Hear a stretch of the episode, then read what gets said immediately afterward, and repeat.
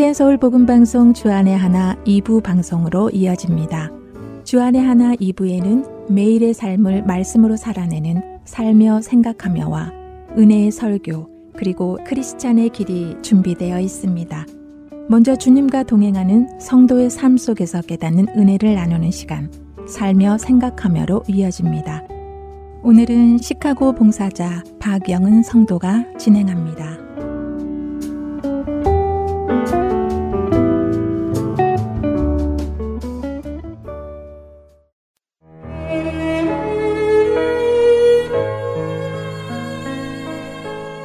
제가 사는 지역에서는 You are beautiful 이라는 문구를 자주 보게 됩니다. 미국 시카고에서 100장의 스티커로 시작된 캠페인이 지금은 수백만 개의 스티커, 벽화, 대중예술로 전 세계에 전해졌기 때문입니다.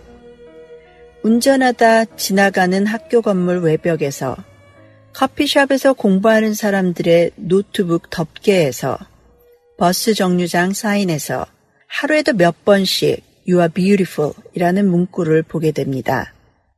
20년 동안 인기가 사그러들지 않고 재생되어 전 세계로 퍼져나가는 이 간단한 세 마디에는 괜찮아, 네 탓이 아니야, 너는 있는 그대로 아름다워 이런 뜻이 들어있으니 스티커의 인기가 높아지는 것은 많은 사람들이 이 말을 필요로 하고 이 말에서 위로와 힘을 얻는다는 의미겠지요. 오랜 중풍과 합병증으로 쇠약해지신 아버지가 양로원은 도저히 못 견디겠다며 혼자 거주하는 집으로 돌아오셨습니다. 집에 오신 지 이틀 만에 넘어져서 피가 난다는 아버지의 전화를 받고 급히 달려갔습니다. 앰뷸런스를 타고 나서면 응급실, 병원, 양로원으로 갈 것이 뻔하니 나인원원에 전화도 걸지 말라고 하십니다.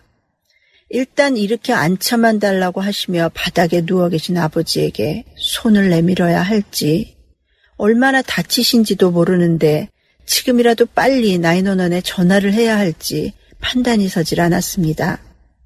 무엇보다도 아버지가 이 땅에서도 이 땅에서 생명을 다하신 후에도 영생을 누리셔야 할 텐데 어찌할꼬 구원의 확신이 없으신 아버지를 보는 마음이 안타깝기만 합니다. You are beautiful 이라는 문구에서나 평생 강하게 살아오신 아버지의 구원을 위해서나 죄의 문제를 반드시 짚고 넘어가야 할 텐데 보통 어려운 일이 아닙니다. 죄는 관역에서 빗나가는 것, 하나님의 뜻과 다른 것, 헬라어로 하마르티아입니다. 정해진 기준을 위반하는 것을 의미하는 헬라어 아다키아가 인간의 행위에 중점을 둔다면 하마르티아는 인간의 본성에 중점을 둔 죄의 개념입니다. 결국 죄를 깨닫는다는 것은 하나님을 세상과 나의 중심으로 깨닫는 은혜가 있어야 합니다. 제가 하나님을 외면하고 광야 생활을 할 때에는 저와 세상을 지으신 창조주 하나님을 인정할 수 없었습니다. 하나님의 뜻과 어긋난 삶을 사는 저의 죄를 인정하는 것이 너무나 어려웠습니다. 그 죄에서 헤어날 방법을 몰랐기 때문입니다. 제가 죄를 인정하는 순간 저는 평생 죄인으로 낙인 찍히기 때문이었습니다. 저는 그 죄를 벗어날 방법이 없었기 때문이었습니다. 죄를 해결할 길이 없기 때문에 죄를 부정하거나 숨기는 데 급급했습니다. You are beautiful 이라는 문구처럼 나를 위로하고 괜찮다고 변명해 줄 수 있는 수많은 세상 이론과 그런 말을 해주는 사람들을 찾아다녔습니다. 아버지처럼 강하고 깨끗하게 살며 세상 사람들이 보기에 흠없이 살려고 무척 애를 쓰기도 했습니다. 그럴수록 몸과 마음은 피곤해지고 점점 나 스스로는 빤히 아는 거짓의 구덩이에 빠져들 뿐이었습니다. 만일 제가 아직도 예수님을 만나지 못했었다면 어떻게 되었을까요? 죄를 인정하지 않고 깨끗해지려는 모순의 구덩이에서 헤맬 때 요한일서 1장 9절 말씀을 만났습니다. 만일 우리가 죄를 자백하면 그는 미쁘시고 의로우사 우리 죄를 사하시며 우리를 모든 불의에서 깨끗하게 하실 것이요. 요한 사도의 입을 통해 말씀하신 하나님과 그 말씀을 깨닫게 하신 성령님과 내 죄를 대신 지고 돌아가신 예수님의 도움으로 그 모든 것이 믿어지는 은혜로 죄를 인정하지 않고 깨끗해지려는 모순의 구덩이에서 빠져나올 수 있었습니다. 하나님은 제가 죄인인 것을 인정하기도 전에 저를 위해 저를 죄에서 구하시려고 독생자 예수님을 보내주셨습니다. 제가 용서를 구하기도 전에 저를 용서해 주셨습니다. 그는 우리 죄를 위한 화목 제물이니 우리만 위할 뿐 아니요 온 세상의 죄를 위하심이라. 요한일서 2장 2절 말씀입니다. 죄를 이기신 예수님을 믿는 것이 먼저였는지, 저의 죄를 대면한 것이 먼저였는지 정확하게 말하기 어려울 만큼 저의 죄를 대면하자마자 죄를 이기신 예수님이 제 안에 오셨습니다. 예수님 안에서 저는 저의 죄를 인정할 수 있었습니다. 죄를 인정해도 죄인이 되는데 그치지 않고 죄책감과 상처에 갇혀 살지 않게 되었습니다. 내 탓이 아니야. 죄의식에서 벗어나. 너는 있는 그대로 아름다워. 라는 말은 그 스티커를 만든 사람들의 취지대로 볼 때마다 기분을 북돋아 줄 수는 있지만 그 말이 우리 영혼 속에 숨어 있는 죄책감까지 씻어줄 수는 없습니다. 저의 아버지에게는 집이 양로원보다 더 나은 것 같으시겠지만 결국 우리는 하나님 나라에 있지 않으면 어디서든 약하고 외로운 존재일 뿐입니다. 내 마음에 빛으로 오셔서 내가 지은 죄를 알게 하시는 하나님 앞에 스스로 죄인임을 인정하는 것이 우리를 위해 십자가에 돌아가신 예수님을 만나는 유일한 길입니다. 예수님을 만났을 때 우리는 비로소 죄책감에서 벗어나 건강한 죄의식을 가지고 거룩한 것을 분별하며 따를 수 있습니다. 그때 아름답다 내 딸아, 아름답다 내 아들아 하시는 하나님의 음성을 들으실 줄 믿습니다. 근거 없이 You are beautiful 이라고 외치며 죄 안에 거하게 하는 세상의 거짓된 위로에서 벗어나시기를 바랍니다. 죄를 사할 길이 없는 것처럼 속이는 세상에서 이 땅에 오셔서 우리를 사하신 예수 그리스도의 보혈의 은혜를 받아들이시기를 소망합니다. 그는 허물과 죄로 죽었던 너희를 살리셨도다. 에베소서 2장 1절 말씀입니다. 예수 그리스도의 보혈의 능력에 기대어 죄인인 나와 대면할 용기를 얻은 당신을 하나님께서 아름답다고 하십니다. 우리는 하나님 안에서만 진정으로 아름다울 수 있습니다. You are beautiful in God.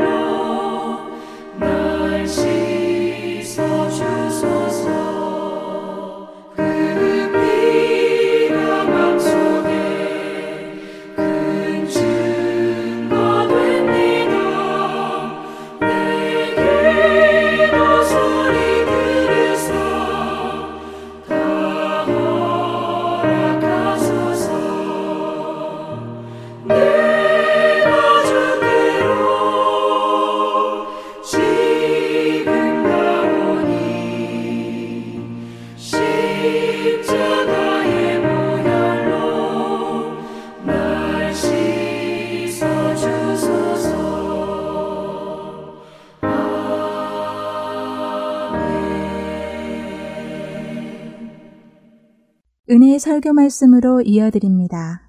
오늘은 서울 베이직교회 조정민 목사님께서 열왕기상 19장 1절부터 8절까지의 말씀을 본문으로 믿음을 다시 세우는 길이라는 제목의 말씀 전해 주십니다.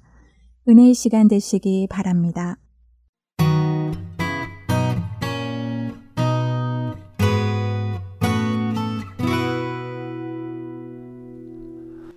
위대한 신앙의 사람들이 처음부터 끝까지 변함없는 믿음으로만 살아냈다고 하면 저희들은 아마 좀 낙심이 많이 될 거예요. 근데 참 다행스럽게도 성경 전체 인물들은 늘 그 실패하는, 넘어지는 그렇게 위대한 신앙처럼 보였는데 그런 엄청난 신앙이 한순간에 그냥 물거품처럼 사라지든지 또 그냥 위대한 탑처럼 쌓인 것처럼 보이던 그런 신앙이 와르르 무너지는 걸 이렇게 보게 됩니다.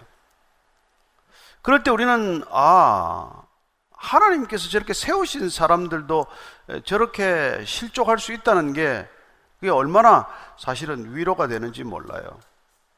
그러므로 해서 우리는 성경의 인물들이 우리와 동떨어진 인물이 아니라 우리와 성정이 다르지 않은 사람이구나. 어쩌면 우리도 또한 저들처럼 하나님이 쓰실 수 있겠구나. 또 이렇게 넘어졌더라도 하나님께서 다시 이렇게 세우시는구나. 이런 걸 우리가 보게 되는 것이죠. 저는 그래서 우리가 성경을 읽을 때 성경 속 인물들이 먼 남의 나라 인물들이 아니라 우리가 마치 동시대를 살아가는 믿음의 형제요, 믿음의 자매들처럼 그렇게 다가온다는 것을 우리가 경험하는 것이죠. 그게 성경을 어쩌면 읽는 묘미요, 성경 속에서 발견하는 지혜요, 또 성경 속에서 우리가 얻게 되는 그런 도전이라고 저는 믿습니다. 따라서 우리가 뭐 구약을 읽건 신약을 읽건 성경 속의 그 수많은 인물들이 사실 우리 믿음과 크게 다르지 않아요. 어떻게 보면 뭐 정말 집안도 좋고 뭐 탁월한 뭐 이런 배경을 가지고 도저히 우리가 넘볼 수 없는 그런 사람들의 얘기라면 뭐 우리가 그걸 어떻게 흉내나 내겠어요? 그러나 어떤 때는 우리보다도 더 어렵고 힘든 상황과 여건 속에서도 하나님께서 정말 부르셔서 믿음의 능력으로 그를 새롭게 하면은 하나님이 쓰실 수 있는 사람이 된다는 것입니다. 하나님은 능력 있는 사람을 불러 쓰는 것이 아니라 정말 이제는 내가 하나님의 일을 할 것도 없고 내게 아무 힘과 능력이 없다고 고백하는 사람들에게 하나님의 능력을 부으셔서 쓰신다는 거예요. 그게 여러분 성경의 얘기입니다. 그래서 뭐 잘난 사람들 얘기가 아니에요. 정말 별 얘기 아니란 말이에요. 오늘 등장하는 엘리야도 마찬가지예요. 뭐 어디서 금방 느닷없이 출몰하나 이런 이름이에요. 열왕기 상 17장 1절에 비로소 엘리야라는 이름이 나옵니다. 그냥 디셉 사람이라고 되어 있어요. 근데 어쨌든 이 사람에게 주어진 미션은 공교롭게도 그 당시에 이 북이스라엘의 왕이 아주 악한 왕과 왕비가 들어섰어요. 아합이라고 하는 왕이 결혼했는데 그 페니키아에 있는 엣바알이라고 하는 이방 나라의 공주 이세벨을 드림으로써 이 이세벨이 북이스라엘의 수도인 사마리아에 바알 신당을 짓고 온 나라에 바알 신과 아세라 목상을 숭배하도록 만들어 놓은 장본인이에요. 하나님이 얼마나 그냥 진노하셨겠어요. 이게 BC 9세기경 얘기인데 이때 아합 왕과 이 이세벨 가장 세상에서 악한 부부예요. 저는 여러분들 이 아합과 이세벨 얘기를 읽어보면서 이런 결혼은 해서 안 되겠구나. 그런 걸 여러분들이 이렇게 발견해야 됩니다. 근데 이 아합 왕과 이세벨에게 경고를 보내야 될 메신저로서 이 엘리야가 부름을 받았다는 것입니다. 그 포악한 왕과 왕비한테 가장 듣기 싫은 소리를 해야 되는 그런 선지자적 소명을 받게 된 것이죠. 그래서 이 악한 아합과 이세벨에게 하나님의 심판이 임하는데 그 심판이라는 게 내가 기도해서 가뭄 기근이 들게 해서 비가 내리지 않게 하라는 거예요. 엘리야가 기도하는 바람에 이 이스라엘 땅에 3년 6개월간 비가 오지 않습니다. 이 아합이 소문을 듣고 이제 엘리야를 잡아서 어떻게든지 죽이는 게 목적이 될 거 아니겠어요? 그런데 이제 드디어 이게 만나는 이제 상황이 왔어요. 그래서 와서 이제 아합이야말로 당연히 너 잘 만났다. 너 이제 죽은 목숨이다. 너, 너 때문에 지금 나라가 이렇게 피폐한 거 모르냐? 근데 엘리야는 아니 당신 때문에 나라가 이 지경이 된 거다. 그래서 누가 옳은지를 한번 보자. 그게 우리가 말하는 성경 속에 이제 갈멜산 대첩 얘기예요. 아 엘리야의 이름의 뜻은 여러분 나의 하나님은 여호와다. 이게 엘리야. 여러분 엘리 엘리 라마 사박단에 엘리는 my lord 나의 하나님이죠. 거기에 야는 이 여호와 하나님의 약자예요. 엘리야 하면 나의 하나님은 여호와가 나의 하나님이다. 아합에게 제안을 하는 거죠. 왜냐하면 그게 바알 신을 숭배하는 제사장이 450명, 그 다음에 뭐 아세라를 숭배하는 선지자 400명, 이 850명을 데리고 이 갈멜산이라는 데서 이제 만나게 된 거예요. 그래서 누가 정말 참 신인가? 이걸 이제 가려자는 거예요. 당신들이 말하는 바알 신이 정말 참 신이냐? 아니면 우리가 여호와 하나님이 우리의 참 신이냐? 이걸 가려보자. 이제 그 얘기를 아합이 와서 이세벨하고 얘기해서 받아들이기로 하고 이제 그런 그야말로 대결이 이루어진 것이죠. 그 1대 850이란 말이에요. 그래서 이제 그 송아지 각을 떠놓고 뭐 이렇게 이제 불이 내려가지고 이 송아지 재물을 살라버리면 그게 참 신이다.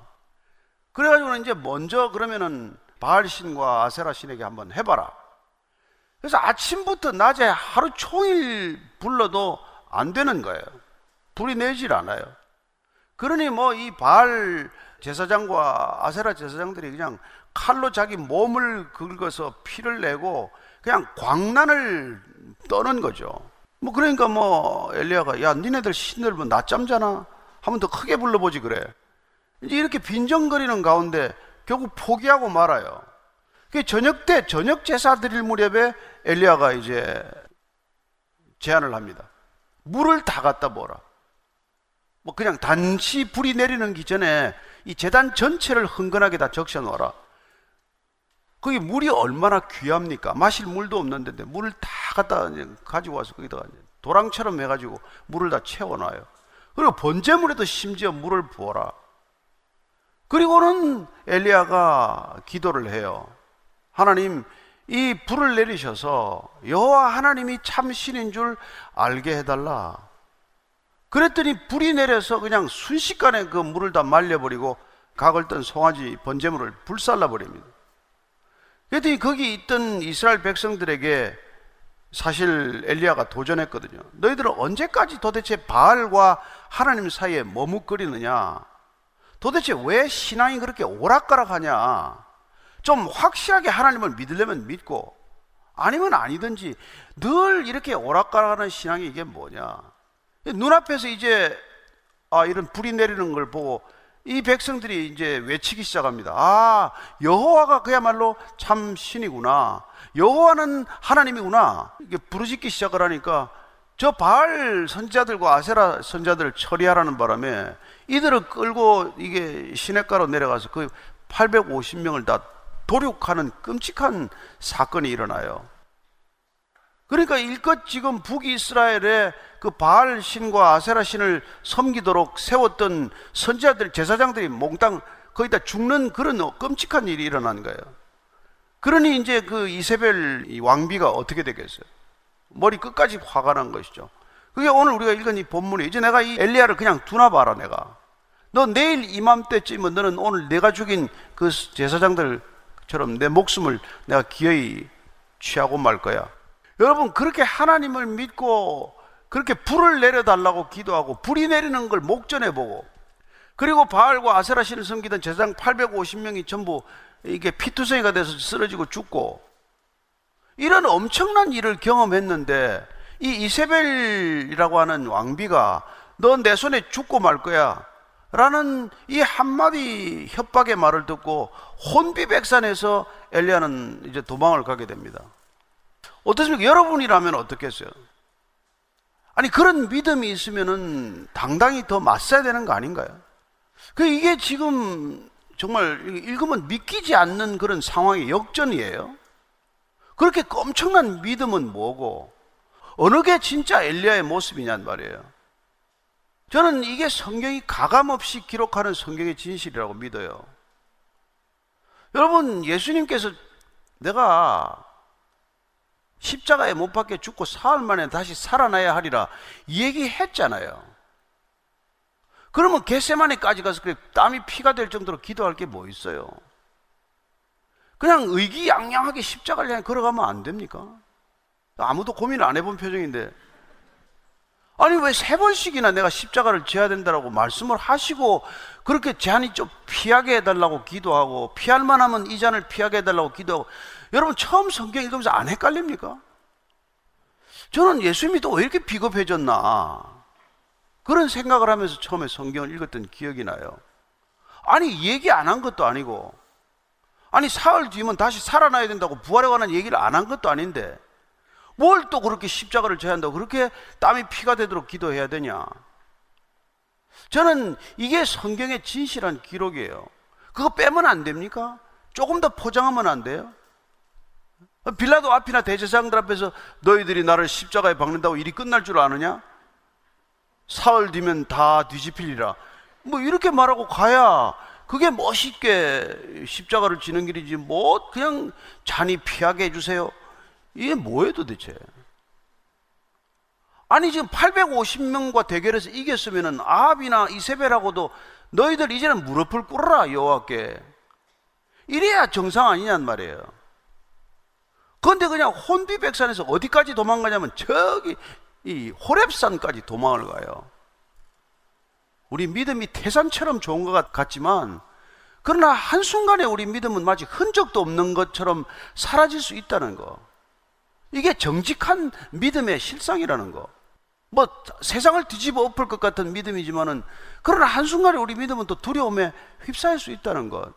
내가 주님과 함께 끝까지 따라가서 죽음 죽는 것, 주님 대신 내가 죽겠습니다. 이렇게 큰 소리를 쳤지만은 아니 뭐 그냥 너 주님하고 한 페이지 했을 때 아니 나 저 사람 얼굴도 몰라. 그렇게 저주하고 예수님을 부인할 수 있는 게 우리 믿음이라는 것. 그게 여러분 얼마나 위로가 되세요? 그리고 또 성경이 얼마나 정직하냐 이 말이에요. 왜 미화하지 않습니까? 왜 조금 더 그럴듯하게 포장하지 않아요? 하나도 가식 없이 왜 기록해야 되는 거예요? 그게 우리 실상이니까. 그게 우리, 우리 모습이니까. 그러니까 여러분, 믿음 좋은 것처럼 할 거 하나도 없다고요. 이것 때문에 우리가 예수님이 오셔야 되고, 이것 때문에 우리가 성령을 받아야 된다. 이게 성경 전체 스토리예요. 그래서 오늘 이 엘리야가 지금 도망을 가서 가는데 어디까지 가냐면 최남단까지 간단 말이에요. 그래서 이 기도를 하는데 이 기도를 다 데려가세요. 나 이제 더 살고 싶지 않습니다. 여러분, 이 정도까지 떨어지면 이게 심각한 증세거든요. 근데 이렇게 큰 승리를 거두고 이렇게 큰 믿음의 증거가 손에 보고 눈에 보는 증거로 나타났지만 그러나 우리는 또 한순간에 육신을 가지고 살아가는 연약한 인간인지라 또한 두려움에 빠질 수 있단 말이에요. 그러니까 우리가 뭐 코로나가 뭐 코로나가 됐습니까? 뭐 그까지 그 뭐 좀 걸리면 또 어떻고 그것 때문에 뭐 데려가시겠습니까? 이렇게 말하지만 정작 또 기침만 좀 하면 걸렸나 내가? 이럴 수 이럴 수 있는 거란 말이에요. 근데 그걸 뭐 위선자 같으니라고 이렇게 할 필요는 없다 이거죠. 그러니까 하나님이 이런 엘리야를 어떻게 회복시키나 이게 우리의 관심이란 말이죠. 그 좋은 믿음에 대한 것도 우리에겐 도전이 되지만 그 믿음이 바닥까지 떨어졌을 때 하나님은 어떻게 그 믿음을 다시 이렇게 세우나? 어떻게 해서 하나님은 그 믿음을 다시 이렇게 세우나? 이거에 한번 관심을 기울여 보자는 그 얘기예요. 그때 오늘 보니까 이제 뭐 저기 남쪽 끝까지 가서 이제 이세벨이 못 쫓아올 때까지 가는 거고 찾을 수 없는 데까지 숨어드는 거란 말이에요. 그래서 동굴 속에까지 숨어들어요.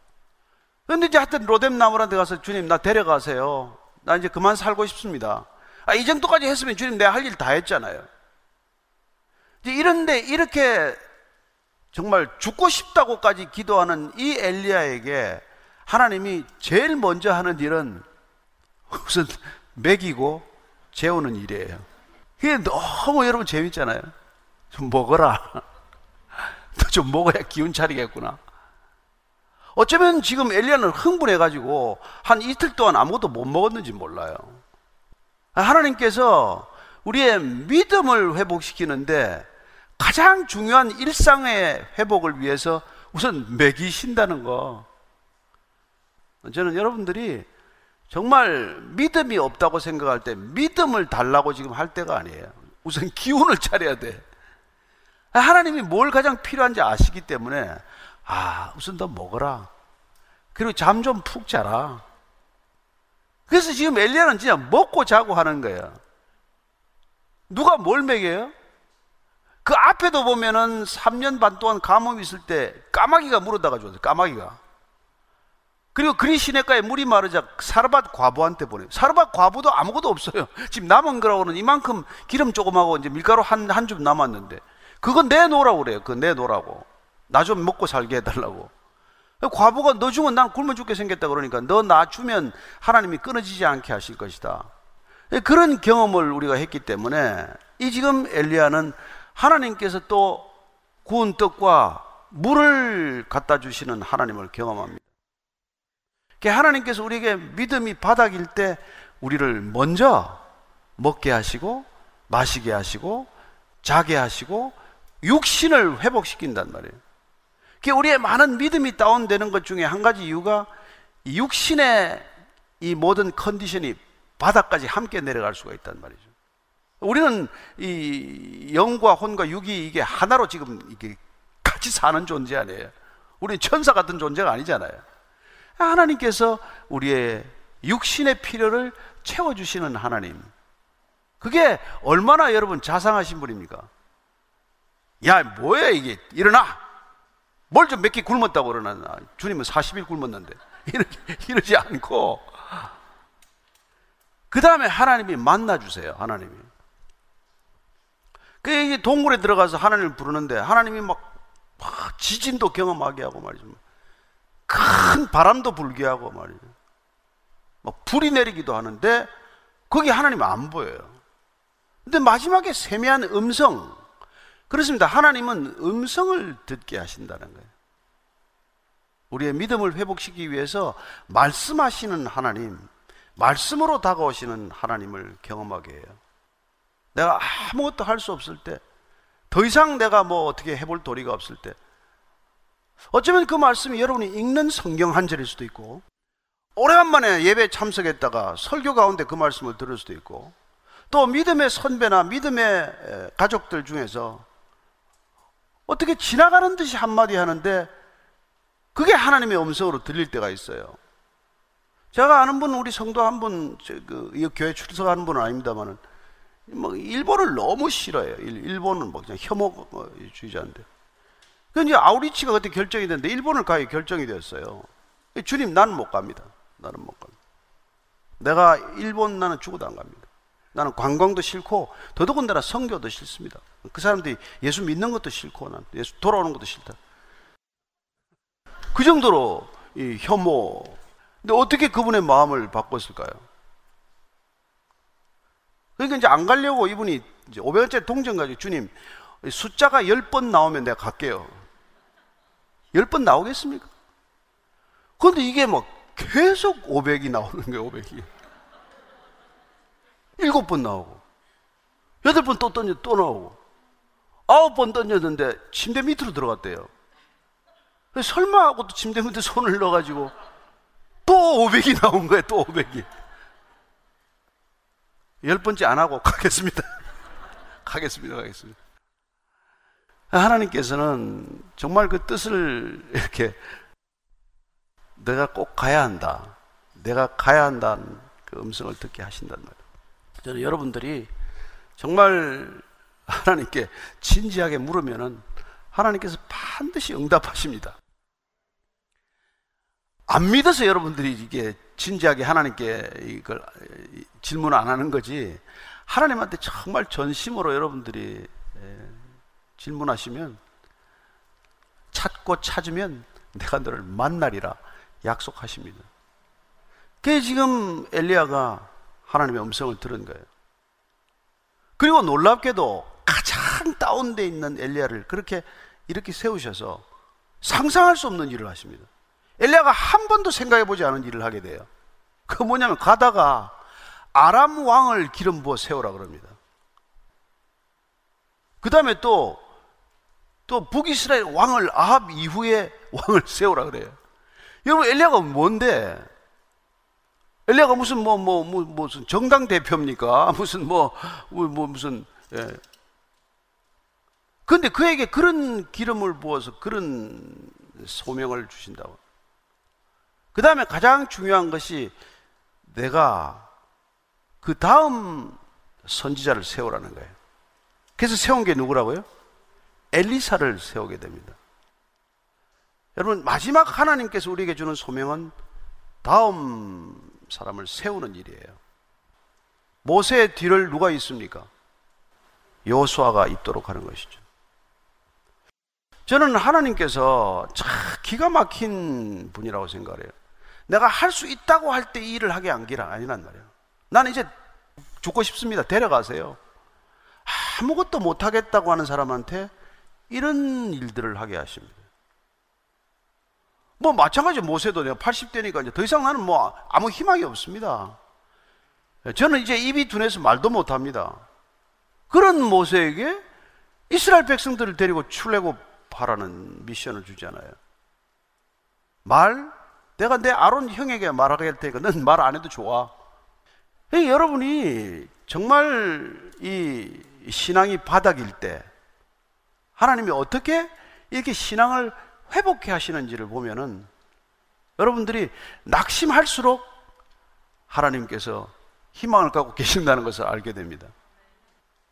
그래서 예수님께서 정말 예수님 얘기를 하기 전에 잠깐 제가 또 한 가지 한 가지만 더 말씀을 해드려 가야 되는데 이 열왕기상 아까 19장 18절을 한번 같이 읽으면 좋겠어요. 19장 18절을 읽으면 이렇게 되어 있습니다.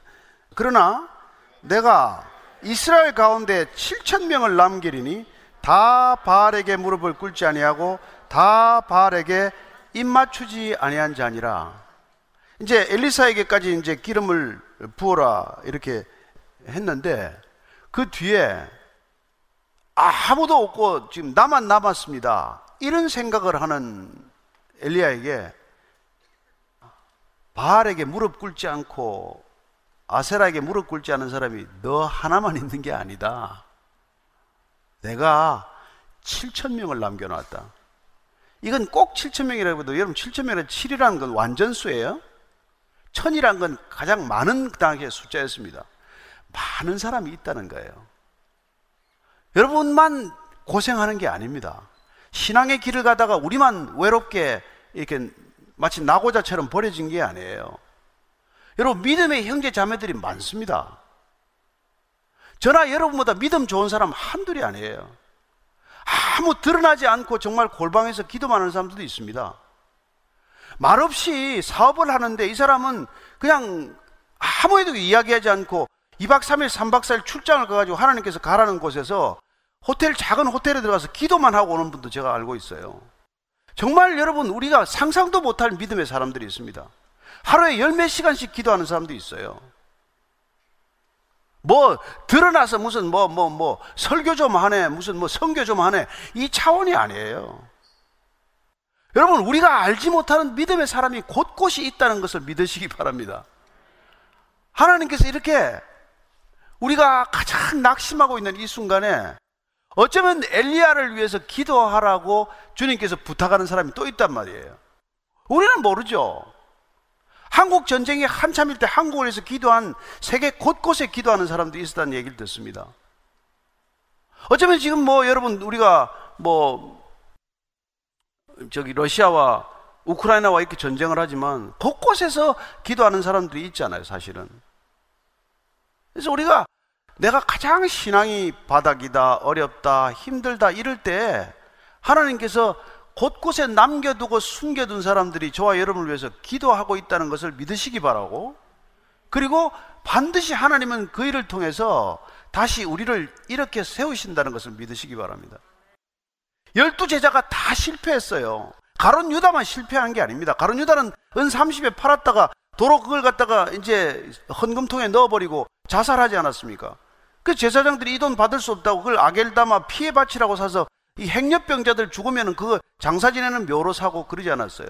그러면 나머지 제자는 다 예수님 따랐습니까? 아니, 다 도망갔잖아요. 베드로는 다 부인했잖아요. 근데 예수님께서 이 제자들을 어디로 부릅니까? 숨어 있는 다락방에 찾아오셨다가 다시 갈릴리로 불러요. 믿음을 처음 부어주셨던 그곳, 제자로 불렀던 그곳에 다시 부르셔서 주님께서 놀랍게도 뭘 하십니까? 요한복음 한번 보세요. 주님 뭐 하시는지. 요한복음 21장 12절입니다. 시작. 예수께서 이르시되 와서 조반을 먹으라 하시니 제자들이 주님이신 줄 아는 거로 당신이 누구냐 감히 묻는 자가 없더라. 생선 잡으러 가겠다고 다시 갈릴리로 간 제자들을 주님께서 다시 생선 좀 가져오라 그러더니 조반을 차려놓고 조반을 먹으라 그러십니다. 밤새 배고프지? 여러분 불러다 놓고 너 십자가에서 그게 뭐냐 이 자식들아.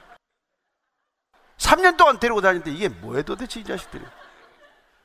엎드려 뻗쳐! 그러고 이게 뭐 곤장을 때려도 시원찮은 놈들인데 아니 본인이 직접 조반을 차려놓고 밥 먹어라. 저는 여러분들이 정말 전도하고 싶으면 밥을 잘 대접하게 되기를 바랍니다. 밥을 먹이는 거 아주 중요해요. 환대의 기본입니다. 그리고 나서 요한복음 21장 18절 말씀 같이 읽습니다. 내가 진실로 진실로 내게 이르노니 내가 젊어서는 스스로 띠뛰고 원하는 곳으로 다녔거니와 늙어서는 내 팔을 벌리리니 남이 내게 띠띠우고 원하지 아니하는 곳으로 데려가라. 여러분 우리는 우리가 원하는 곳으로 가지 못해요. 우리가 원치 않는 곳으로 가기 위해서 우리가 죽은 것 같은 목숨이 돼야 된단 말이에요. 우리의 의지나 우리의 욕망이나 우리의 계획이 산산조각이 나야 주님께서 편하게 쓰실 수 있단 말이에요.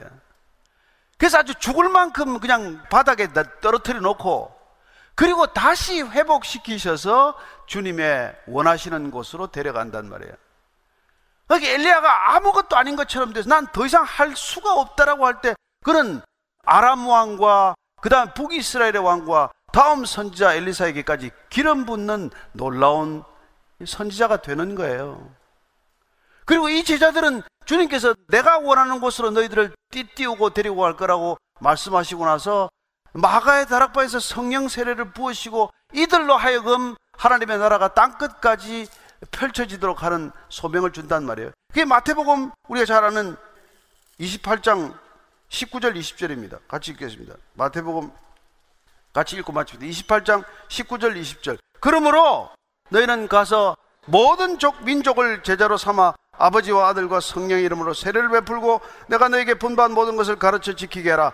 볼지어다 내가 세상 끝날까지 너희와 항상 함께 있으리라. 아멘. 하는 자들은 하나님께서 능력을 부어주실 줄로 믿으시기 바랍니다. 하늘과 땅의 모든 권세를 내가 가지고 있으니까 너희들이 순종하면 내가 이 하늘과 땅의 권세를 너희들에게 다 허락할 것이고 그리고 너희들은 땅 끝까지 이르러서 내 증인이 될 것이다 약속하시는 거예요. 누구에게? 우리는 아무것도 못합니다. 우리는 할 능력이 없습니다.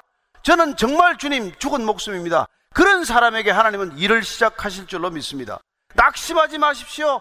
아니 낙심하십시오. 내 자신에 절망하면 하나님께 대한 소망이 생길 줄로 믿습니다. 우리에 대한 소망이 아니라 하나님께 대한 소망이 생기는 그 순간이 하나님이 쓰실 수 있는 이제 비로소 하나님이 인도하셔서 하나님이 원하는 곳으로 띠띠우고 데려갈 수 있는 바로 그 지점이라는 것을 기억하시기 바랍니다. 낙심될 때 끝까지 낙심하십시오. 회개할 때 철저히 회개하십시오. 주님 앞에 낮아질 때는 끝까지 낮아지십시오. 그러면 주님께서 다시 아름답게 회복시키실 줄로 믿습니다. 기도하겠습니다. 하나님 아버지, 때로는 우리의 믿음이 좋은 줄로 착각합니다. 저도 제 믿음이 아주 좋다고 생각하는 때가 있습니다. 하나님, 그러나 그 믿음도 주님이 부어 주셔야 믿음인 줄로 믿습니다. 우리의 믿음은 때로 자랑이고, 우리의 믿음은 때로 확신이고, 우리의 믿음은 때로 확률이지만, 그러나 주님, 우리가 절망하는 순간, 내게 아무 소망이 없다고 고백하는 순간, 그때 하나님의 소망이 시작되는 줄로 믿습니다. 하나님 엘리야를 낙심하고 절망한 가운데 죽고 싶다고 하는 가운데 그를 다시 이렇게 세우셔서 기름 부어 세우셔서 기름 붓는 자 만드셨듯이 우리 또한 이 어두운 시대 이 터널에 앞이 보이지 않는 캄캄한 곳에 있는 우리 각자를 주님께서 낙심으로 내버려 두지 아니하시고 다시 이렇게 세우셔서 주님 원하시는 곳에 마음껏 보내시는 믿음의 사도들과 같은 존재들 되게 하여 주옵소서 예수님 이름으로 기도합니다. 아멘.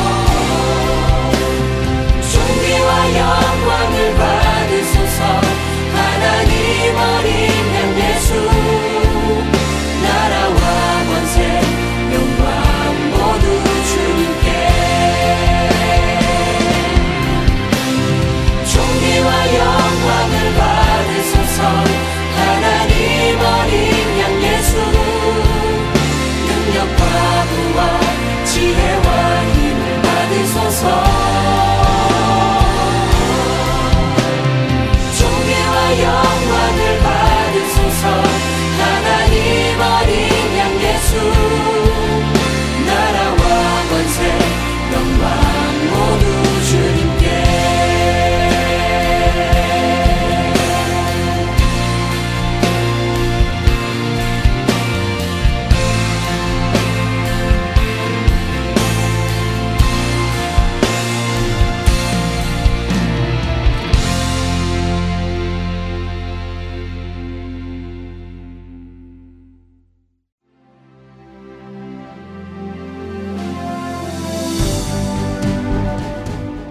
서울 복음방송의 사역은 청취자 여러분의 소중한 후원에 힘입어 이루어져 가고 있습니다.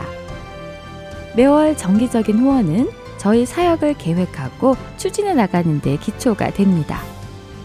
홈페이지 www.heartandsoul.org로 접속하셔서 참여하기를 눌러 크레딧 카드로 매달 정기적으로 후원하실 수 있습니다.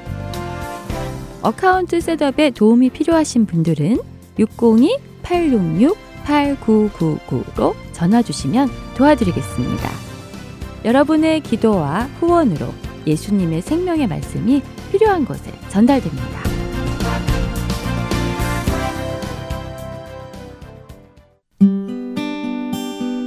기쁜 소식 사랑으로 땅끝까지 전하는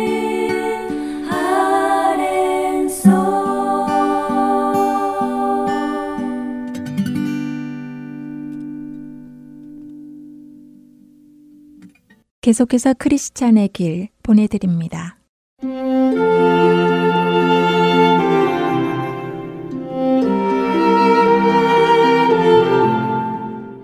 애청자 여러분 안녕하세요. 철로 역성이라는 책을 토대로 그리스도인의 삶을 나누어 보는 프로그램 크리스천의 길 진행의 민경은입니다. 곤고산에 이른 크리스천은 산 꼭대기까지 쭉 뻗은 고난의 길을 가기 시작합니다. 산 꼭대기까지 곧장 뻗어 있기는 했지만 그 길은 험난하고 가파랐지요. 위험한 길을 기다시피 간신히 기어오르고 있는 크리스찬. 다행히도 그 산의 중턱에는 약간의 평지가 있었고 아담한 정자까지 하나 있었습니다. 힘들게 올라온 크리스찬은 그 정자에 앉아 숨을 고르고 두루마리를 꺼내 읽으며 마음의 위안을 얻습니다. 그런데 그렇게 정자에 앉아 있으니 솔솔 잠이 오기 시작했지요. 꾸벅꾸벅 졸던 크리스찬은 깊은 잠에 빠지게 되었고 힘이 빠지자 손에 들고 있던 두루마리를 놓치게 됩니다. 두루마리는 그의 손에서 떨어져 그가 앉아있던 정자 밑으로 굴러갔습니다. 깊은 잠을 자던 크리스찬. 이제 밤까지 깊어졌는데도 여전히 자고 있었지요. 그런데 그때 누군가의 음성이 들립니다. 게으른 자여, 개미에게 가서 그가 하는 것을 보고 지혜를 얻으라. 잠언 6장 6절의 말씀이었지요. 그 음성 때문에 잠이 깬 크리스천은 벌떡 일어나 산꼭대기를 향해 서둘러 다시 길을 갑니다. 빠른 걸음으로 산 꼭대기에 이르렀을 때였습니다. 두 사람이 산 위쪽에서 크리스천 쪽으로 달려오고 있었지요. 그들의 이름은 겁쟁이와 불신이었습니다. 믿음의 길에서 가야 할 방향과 반대 방향으로 뛰어오는 겁쟁이와 불신을 보며 크리스천은 그 이유를 물어보는데요. 겁쟁이와 불신이 그 이유를 답합니다. 험난한 산길을 간신히 올라왔는데 그 후 가는 길에서 사자 두 마리를 만나게 되었다고요. 그 사자들이 잠이 들었는지 아닌지는 모르겠지만 가까이 가면 자신들을 잡아 먹을 것 같아서 가까이 가지는 못했고 그 사자를 지나친다고 하더라도 더 위험한 것이 기다릴 것 같아서 자신들은 두렵고 의심스러워서 더 나아가지 못하고 되돌아가는 길이라고 했지요. 크리스천은 그들의 말을 듣고 자신도 이 길을 가야 할지 잠시 망설입니다. 하지만 다시 멸망의 도시로 되돌아갈 수 없기에 사자와 다른 위험들을 뛰어넘기로 결단하지요. 겁쟁이와 불씨는 그런 크리스천을 뒤로 한 채 산 아래로 되돌아서 뛰어내려갔고 크리스천은 가던 길을 계속 가기 시작합니다. 그러나 겁쟁이와 불신이 한 말이 생각나며 자신에게도 두려움과 불신이 찾아오는 것을 느끼게 되는데요. 그래서 그는 그 두려움과 불신을 물리치고자 두루마리를 꺼내서 읽으려고 합니다. 그는 평소 자신이 두루마리를 넣어놓는 옷 속으로 손을 집어넣습니다. 앞불사. 그는 비로소 자신에게 두루마리가 있지 않은 것을 깨닫습니다. 크리스천은 정자에서 깊이 잠이 들었던 자신의 어리석은 행동을 후회하며 용서를 비는 기도를 한 뒤 다시 산 아래로 두루마리를 찾으려 달려가기 시작하지요. 그리고 정자 주변에서 드디어 두루마리를 찾게 됩니다. 크리스천은 다시 찾은 그 두루마리를 잘 간직하고 기쁨으로 다시 산꼭대기로 올라갑니다. 그런데 이 장면은 사실 이해가 잘 되지 않습니다. 동의가 잘 안 되기도 하지요. 여러분은 크리스찬이 정자에서 잠을 잔 것이 그렇게 큰 잘못이라고 생각되시나요?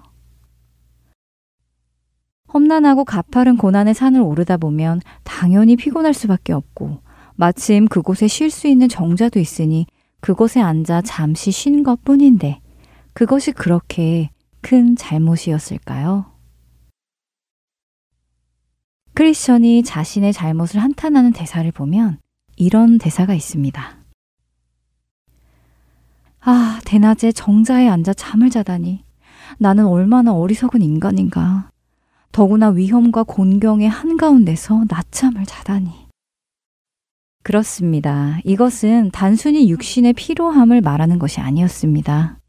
우리의 육신은 실제로 쉼이 필요합니다. 잠이 필요하지요.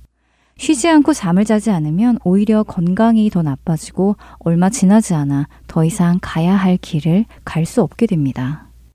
크리스천이 좁은 문을 지나 좁은 길, 고난의 길을 가는 것은 육신의 노력을 말하는 것이 아니라 우리의 영혼에 관한 이야기입니다. 영적인 문제이지요. 데살로니가 전서 5장 6절부터 8절은 이렇게 말씀하십니다. 그러므로 우리는 다른 이들과 같이 자지 말고 오직 깨어 정신을 차릴지라. 자는 자들은 밤에 자고 취하는 자들은 밤에 취하되 우리는 낮에 속하였으니 정신을 차리고 믿음과 사랑의 호심경을 붙이고 구원의 소망에 투구를 쓰자. 또한 마가복음 13장 34절에서 37절에 예수님께서는 이런 말씀을 하십니다. 가령 사람이 집을 떠나 타국으로 갈 때에 그 종들에게 권한을 주어 각각 사물을 맡기며 문지기에게 깨어 있으라 명함과 같으니. 그러므로 깨어 있으라. 집주인이 언제 올는지 혹 저물 때 읽는지 밤중 읽는지 닭 울 때 읽는지 새벽 읽는지 너희가 알지 못함이라. 그가 호련히 와서 너희가 자는 것을 보지 않도록 하라. 깨어 있으라 내가 너희에게 하는 이 말은 모든 사람에게 하는 말이니라 하시니라. 이 모든 말씀은 우리의 육신의 잠을 말씀하시는 것이 아니라 우리 영혼의 잠을 말씀하시는 것입니다. 비록 우리 육신은 쉼을 쉬고 잠을 자더라도 우리의 영혼은 깨어 있어야 함을 말씀하시는 것이지요. 크리스천은 죄의 짐이 벗겨졌고 죄의 옷을 벗고 새 옷을 입었으며 이마에는 구원의 인치심도 받았습니다. 그러나 그렇다고 해서 그의 구원이 완성된 것은 아니었습니다. 그는 여전히 두렵고 떨리는 가운데에서 구원을 이루어 가야 하는 것입니다. 주님을 만나는 그날까지 나태와 천박과 거만함이 틈타지 않도록 긴장을 풀지 않고 그 길을 가야 했습니다. 그런데 어느 순간 그는 긴장이 풀어지며 졸기 시작했고 잠이 들어버렸습니다. 그렇게 되자 그는 자신의 손에 들고 있던 두루마리, 곧 하나님의 말씀을 놓치게 되었고 하나님의 말씀이 그로부터 멀어지게 되었지요. 우리의 영성이 나태해질 때 우리는 하나님의 말씀과 멀어지게 됩니다. 우리의 손에서 하나님의 말씀을 내려놓게 되지요. 우리 역시 크리스찬과 같은 좁은 길, 순례의 여정을 가고 있는 순례자들입니다. 빌립보서 3장 14절에서 사도 바울은 하나님이 부르신 부름의 상을 위하여 표대를 향하여 달려간다고 고백합니다. 히브리서 12장 1절은 모든 무거운 것과 얽매이기 쉬운 죄를 벗어버리고 우리 앞에 당한 경주를 하라고 말씀하시지요. 경주 중에 잠시 쉬는 사람이 있을까요? 뛰다 말고 잠을 자는 사람이 있을까요? 우리 믿음의 여정이 단거리 경주 같다면 차라리 쉬울 것 같습니다. 얼른 집중하여 뛰고 난 후에 쉴 수 있으니까요. 그러나 우리의 믿음의 여정이 단거리 경주가 아니라 장거리 경주. 그것도 우리 인생 전체를 들여 달려야 하는 기나긴 경주이기에 쉬고 싶고 잠이 들고 싶고 하나님의 말씀을 손에서 내려놓고 싶은 유혹이 오는지도 모르겠습니다. 하지만 영원이라는 시간에서 보면 우리의 인생은 100m 단거리 경주보다도 짧은 경주입니다. 짧고 짧은 그 인생. 우리가 최선을 다해 경주를 마치고 주님이 준비하신 상을 받은 후 우리는 영원한 쉼을 얻을 수 있습니다. 우리의 시선이 멀리 볼 수 있도록 영적인 시야가 넓어지기를 바랍니다. 그리고 하나님의 말씀을 우리의 손에서, 우리의 눈에서, 우리의 마음에서 놓지 않기를 바랍니다. 혹시 지금 영적으로 잠이 들어있는 분이 계시다면 잠자던 크리스천을 깨웠던 그 음성이 동일하게 들림으로 잠에서 깨어 이 길을 다시 출발하는 은혜가 있기를 소원합니다. 크리스천은 자신이 이 길에서 잠이 들었던 것을 후회하고는 다시 자신을 정비하고 갈 길을 갑니다. 그가 잠이 들었다고 해서 그가 두루마리를 잠시 잃어버렸다고 해서 그의 경주가 끝난 것은 아니었습니다. 그는 다시 길을 갈 수 있습니다. 이 얼마나 감사한 하나님의 은혜인가요? 우리 역시 비록 인생에서 실패하는 시간이 있다 하더라도 포기하지 않고 다시 그 길을 갈 수 있으니 미리 포기하지 마시기 바랍니다. 다시 길을 가는 크리스천 앞에 웅장한 궁전이 나타납니다. 그 궁전의 이름은 아름다움이었습니다. 크리스천은 그 궁전에서 하룻밤을 묵을 수 있겠다 기대하며 걸음을 재촉합니다. 그런데 궁전으로 가는 길이 점점 좁아집니다. 그리고 궁전 앞에 사는 문지기의 집 앞은 아주 비좁았지요. 그리고 그 비좁은 길에는 두 마리의 사자가 누워 있었습니다. 커다란 두 마리의 사자를 보며 크리스천은 겁이 났습니다. 그리고 전에 만났던 불신과 겁쟁이처럼 되돌아가야 하는 생각을 하기 시작했지요. 그런데 바로 그때였습니다. 당신도 그렇게 용기가 없으십니까? 하는 문지기의 외침이 들려왔지요. 그 문지기의 이름은 경계였습니다. 경계라는 이름의 뜻은 뜻밖의 사고가 생기지 않도록 조심하여 단속함이라는 의미를 가지고 있습니다. 그의 이름은 영어로 watchful을 번역한 것인데도 영어 watchful의 의미 역시 시간과 관심을 기울이며 보다, 지켜주다, 주시하다 하는 의미를 가지고 있고 그렇게 감시하는 것, 망을 보아주는 것을 의미합니다. 이 경계 씨가 말해줍니다. 사자들은 사슬에 매여 있으니 무서워할 필요가 없으며 믿는 자들의 신앙을 시험해보고 믿지 않는 자들을 가려내기 위해서 사자들을 거기에 매어둔 것이라고요. 그리고 덧붙입니다. 길 한가운데로 오면 아무런 상처도 입지 않고 안전하게 지나칠 것이라고 말하지요. 문지기인 경계 씨의 말처럼 크리스천이 한가운데로 조심조심 걸어가자 사자들이 으르렁거리기는 하지만 매어진 줄이 짧아 크리스천을 공격할 수는 없었습니다. 그렇습니다. 우리의 신앙의 여정 속에서 우리는 무시무시한 사자들을 만날 수 있습니다. 그 사자의 으르렁거리는 소리만 듣고도 우리는 두려움에 빠질 수 있고, 그래서 가야 할 그 길을 가지 못하고 멈추어 버리기도 합니다. 그러나 자세히 그 사자들을 바라본다면 우리는 그 사자들이 줄에 매여 있고 정도를 통해 주의하며 올바로 걸어간다면 그 사자들이 공격할 수 없음도 보게 되는 것입니다. 그것이 우리가 경계하여 우리에게 일어나는 사건들을 바라보아야 하는 이유입니다. 하나님께서는 우리에게 약속하셨습니다. 사람이 감당할 시험 밖에는 너희가 당한 것이 없나니 오직 하나님은 미쁘사 너희가 감당하지 못할 시험 당함을 허락하지 아니하시고 시험 당할 즈음에 또한 피할 길을 내사 너희로 능히 감당하게 하시느니라. 고린도전서 10장 13절의 말씀입니다. 그리고 요한이 1서 5장 18절의 말씀 읽어 드립니다. 하나님께로부터 나신 자가 그를 지키심에 악한 자가 그를 만지지도 못하느니라. 하나님의 약속이 담긴 두루마리를 우리의 가슴에 품고 시시때때로 읽으며 우리에게 주어진 천성을 가는 이 길을 가는 저와 여러분이 되시길 소원하며 오늘 크리스천의 길 여기에서 마치겠습니다. 저는 다음 시간에 다시 찾아뵙겠습니다. 안녕히 계세요.